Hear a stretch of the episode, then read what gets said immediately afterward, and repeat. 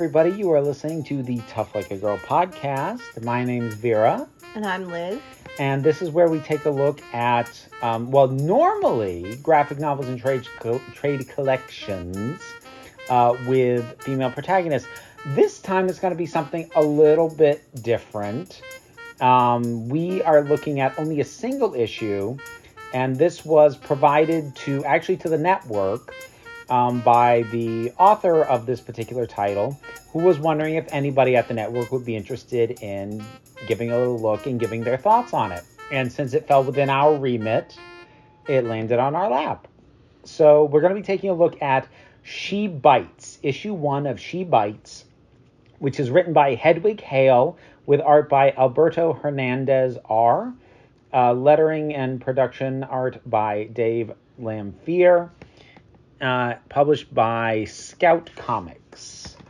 So this is something that actually neither of us had any knowledge or or history with in any way whatsoever. Nope.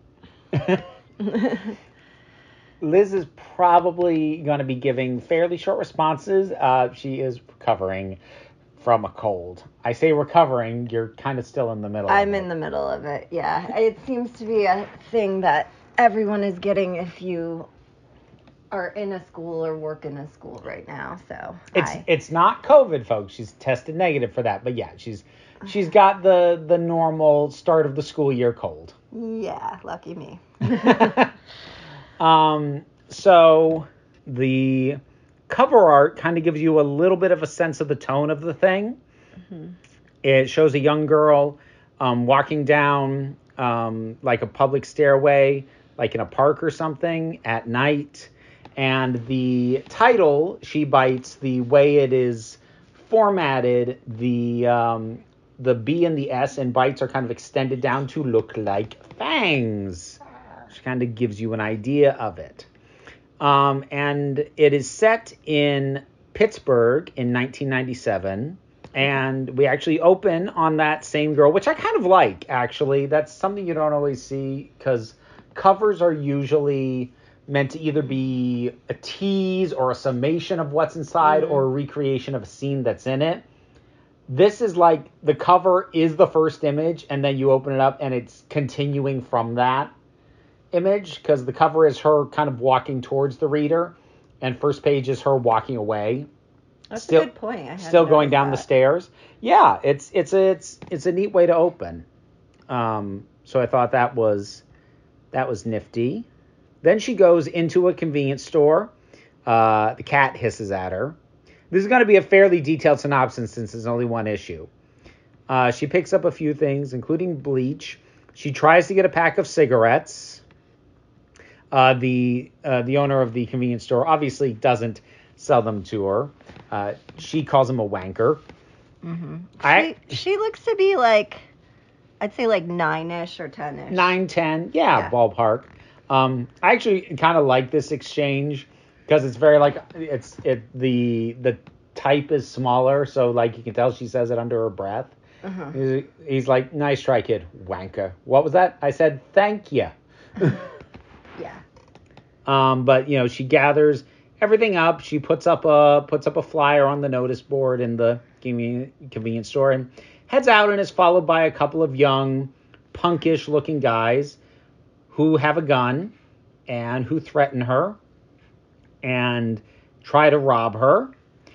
Uh, and that does not go well for her as she sprouts fangs and For her, it goes well. for her, it goes just fine. She sprouts fangs and incredibly long nails and proceeds to tear them apart Mhm.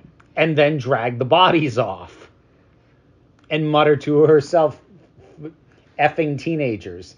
Um, it is uncensored. So I suppose that's the first thing. This is not one to share with the kids, as I know we have some readers No. with with younger kids. It is bloody and there is swearing. Uh, Yeah, it's kind of your 14 plus kind of thing. Yeah, like I, it's not adult adult, but it is it is kind of that just a little above PG-13 kind of thing. Yep. So then we cut to a young woman who's 18, uh, who is who is living at home and kind of unsure of what to do with her life. And she gets um, hollered at to you know to go run an errand to the uh, to the convenience store, which she does. And while she's there, she notices the flyer put up by the uh, the young girl, the young vampire, and it says babysitter wanted. Uh, normal little girl, well paid. Call for inquiry. Normal little girl. That's, not gonna give you any red flags. Right yes, there. come and babysit a normal little girl. she is so normal. That's why we put it here, because she's normal. normal. Yep. And we cut to the vampire's home where the phone rings and she has like an apron and um and like work gloves and is covered in blood. Mm-hmm. Like you do. Yep. Um, but she answers the phone, and then we get the teenager heading over. And um, I don't think we actually get her first name. I don't think so. No. No, uh, the uh, the kid calls her Miss Zelinsky. Um, and you know the natural questions from her are like, okay, where where are your parents? Like, no, there's no parents here. And she tries to do things like, well, look, I I brought the Lion King, and kid just tosses it aside. Like, I am not a child, which you know she's being very upfront about. hmm And um, and then the teenager asks to go use the bathroom. Uh, well, actually, sorry. Before that, hmm um, the girl is actually very straightforward. She says flat out, "I'm a vampire," hmm which the teenager reacts to by laughing, hmm thinking that this is a game. Until she has to use the bathroom, where the bodies of the two punks are strung up and the blood is draining into the tub. hmm So, yeah, no, that's that's confirmation that uh, it's it's not a Not game. Such a normal little girl. Nope. And her response, so the teenager throws up in response to this. The little girl just comes in and goes like, "Oh, grow up," Mhm. like just very, very unimpressed. And you know, the question becomes, okay, so why do you need a babysitter? You clearly can take care of yourself. And she explains that because she's so she's 134 hmm but she can't do a lot of stuff just because of how she looks. The thing she brings up is she's 134 years old and can't buy cigarettes. So having an adult present would very literally opens some doors for her that she does not have access to simply because of the body she has. And she is uh, she offers the teenager initially $200 an hour. The teenager's like, I I cannot do this. Then kid's like 300. The teenager says 350 and you, and you never make me look at a penis again because the guys strung up are naked. hmm And that's where they uh, they shake on it, make a deal, and that is the end of the issue. So this is very much a introduce the characters and set up the premise hmm kind of thing. hmm So it's it's we're not in a position to judge much overarching story, just conceptual premise and initial impressions. hmm What did you think? I liked it. I liked the dark humor. I liked. I, I really like the humor of it. The art was fun and dark. The lighting is good in it. Um, the coloring's real good. It, it's able to evoke darkness without being muddied. Yeah. Um, I like how the characters interact with one another. I like that the um, convenience store there's like a sign with a cat and one in one version the cat is hissing and one it's purring. Like I like the little details of this. Um, it's clever. So I, I enjoyed it and I kind of want more. So What I appreciate about this, especially versus some of the other times that we've dipped into more independent stuff away from like the big two or the scholastic stuff, mhm. is that it it is focusing on executing what it's trying to do well. Whereas I feel like there have been times with things like, uh, say, Kira, Alien Jungle Girl, or with I Hate Fairyland, they seem to think that, well, because this is something the mainstream comics wouldn't do, Mhm. I can just do it, and that's good enough. I feel like there was a lot more care put into the execution of this Mhm. than it, than I've got as a general impression Mhm. with some of the other off the beaten path stuff that we've tried. Um, and the premise wise, it's interesting. I have to wonder if the author is familiar with uh, with the movie Let the Right One In or its American remake Let Me In, uh, which is not as good. Um, but it it has a slightly similar premise in that it has a, a vampire who is who is a young uh, a young person who cannot take care of herself in the eyes of society, so she has to have somebody else be there to, to take care of her. But it that that one that it that one doesn't show how those characters met initially. Mhm. Um, but it is by design a very messed up dynamic. Yeah. So it's kind of interesting seeing that style of dynamic from an earlier point. Mhm. Um, I was also thinking of I think it's is it Claudia in Interview with a Vampire. Yes! That's who the that's who the vampire girl reminded me of. I thought of her. Yeah, she be- is like you know that like stereotypical blonde, innocent looking, but deadly. well, she also she also has a similar level of annoyance and frustration by with being perceived by how she looks. Mhm. Like, you can tell she's really fed up with this. Yeah. Yeah. I mean, I I wouldn't want to be a little girl forever either. No. Yeah. Big big no. But yeah, overall I'd say as definitely as a hook, um how it how it holds beyond this we're not in a position to say, but in terms of hooking interest, yeah, color me interested. Yeah, I, I definitely would want more, and I'm like, yeah, this looks good. So, um, thank you, Hedwig Hale, for sending this to us. We uh, actually enjoyed it quite a bit.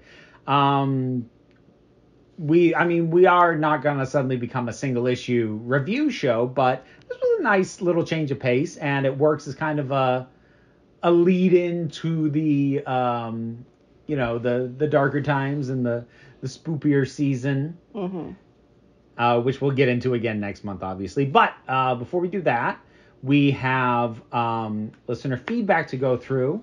So we're going to take a quick commercial break, and then we'll be back with that. That who's there? Hyperion to a satyr.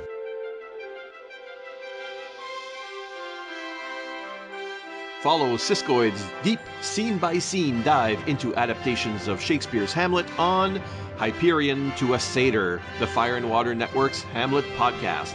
To listen or not to listen isn't the question, as you well know. Kenneth Branagh, Derek Jacobi, Mel Gibson, Laurence Olivier, Ethan Hawke, David Tennant, Classics Illustrated, and many more covered every episode at fireandwaterpodcast.com or where you usually get your podcasts.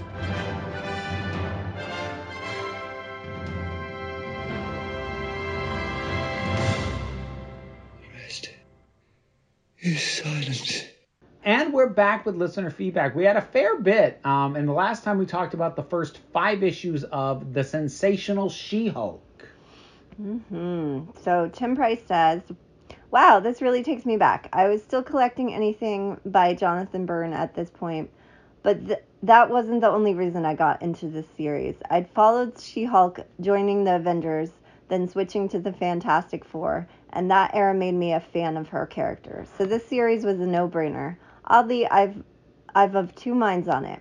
One side nags they're trying too hard to be funny rather than simply being funny. The other side says, "Dude, it's comics. Let let yourself have fun." It's not deep. There's no big story, just enjoying the weirdness that is Marvel Comics, acknowledging that yes, She-Hulk is one of those weird things. Yeah, it definitely does have its kind of own sense of humor. Yeah, it, it it does a little bit. Um, I suppose for the record, I you haven't gotten to see more episodes of the show. no. I have, and I'm not. I I wish I was liking it more than I was. It's not awful, but I guess I had slightly higher hopes for how it was going to balance its elements. And I really kind of wish they had hired, you know, a legal consultant so that the mm-hmm. courtroom scenes didn't fall apart so bad that even I, who knows barely anything about the law, mm-hmm. is sitting there going, "That's not how anything works." Mm-hmm. You know, it doesn't take that much work just to just to get a few things in there to just keep it from breaking the immersion. Not everything can be my cousin Vinny, I guess. But that kind of proves the point that like you can be courtroom accurate and still be really funny. I know, So right? nobody nobody try and tell me that that would make it less funny. Like no, no it wouldn't. Yeah. Little follow up. I have read The Katie the Cat Sitter now, and it does not disappoint. Talk about fun. Following the follow up, just finished She Hulk episode 2. Tatiana is killing it in the role, and I could watch it just for her. I'll stay non spoilery. I'll try not to get hung up on the differences from the comics, but the law firm situation was more interesting in Dan Slott's run than what they're doing here. So it sounds like he agrees. Yeah, that yeah. I had a similar issue with that in that it like in the comics it's basically a straight inverse of what they're doing on the show. Mm-hmm. Because in the comics the whole thing was that like they actually did not want her to present as She-Hulk in court. Um and that like was a hit to her self-esteem because she has a lot more confidence as She-Hulk. Yeah. Whereas in the show, they want her on the job as She Hulk to be the face of this superhero law firm. And it's a it's an inverse that results in a different dynamic that isn't bad, but I don't like it as much. Um, but I get it. Different format, fewer stories to tell. Maybe it'll work out. Besides that, I'm liking it and looking forward to your takes. Fun show as always, my punchers. And Thank you, Tim. Yep. Siskoid re- replied, I have really been so in sync with Tim. And then Tim sent again. so. and so let's see Uh, from here we heard from Ryan Daly who says twas I who gave you the first eight issues of the series. here we go. Thank you, Ryan. After issue number eight, Byrne quit, as he often tended to do back then, but returned to the book later when it was in the 30s. The series ran for 60 issues, so it sold well enough to last five years, but I think a lot of that was based on Byrne's popularity. When he left after issue, when he left again after issue 50, it didn't last much longer. John Byrne was one of those guys who like he was talented enough that he was being offered basically everything. So he mm-hmm. didn't stay on any one thing for too long. yeah. So he was just he just yeah, he tended to hop around. Next up is a comment from Captain Entropy. Thanks, Liz and Vera, for covering these. I had trouble getting the She Hulk comic when it came out, though I loved the humor and the art when I saw it. I'm enjoying the show, so that makes this window into the source material much more enjoyable. Now I'll put the trades on my Christmas list. I I would recommend it. And finally, from Brian Linton, sounds like Sensational She Hulk would be a good way to introduce my daughter to the character before we watch the new streaming series. Thank you for another incredible episode. I think it would work for that. Um, I like you could also go with Dan Slott's run, which is what the show is very directly pulling from. But either one works, and I think either one's a fun intro to the character. Yeah, she's a good character. So uh, this episode's probably gonna end up being a little bit shorter than normal, but as I said, we only did a single issue rather than a trade. And so next month we are doing the Dire Days of Willow Weep Manor. Which is there anything you want to say in prep on that I one? I think this is, I believe it's on the Green Mountain Book Award nominees for this year, um, that list. And I've been told that it is appropriate for middle school and it's spoopy. And that's what we're going with.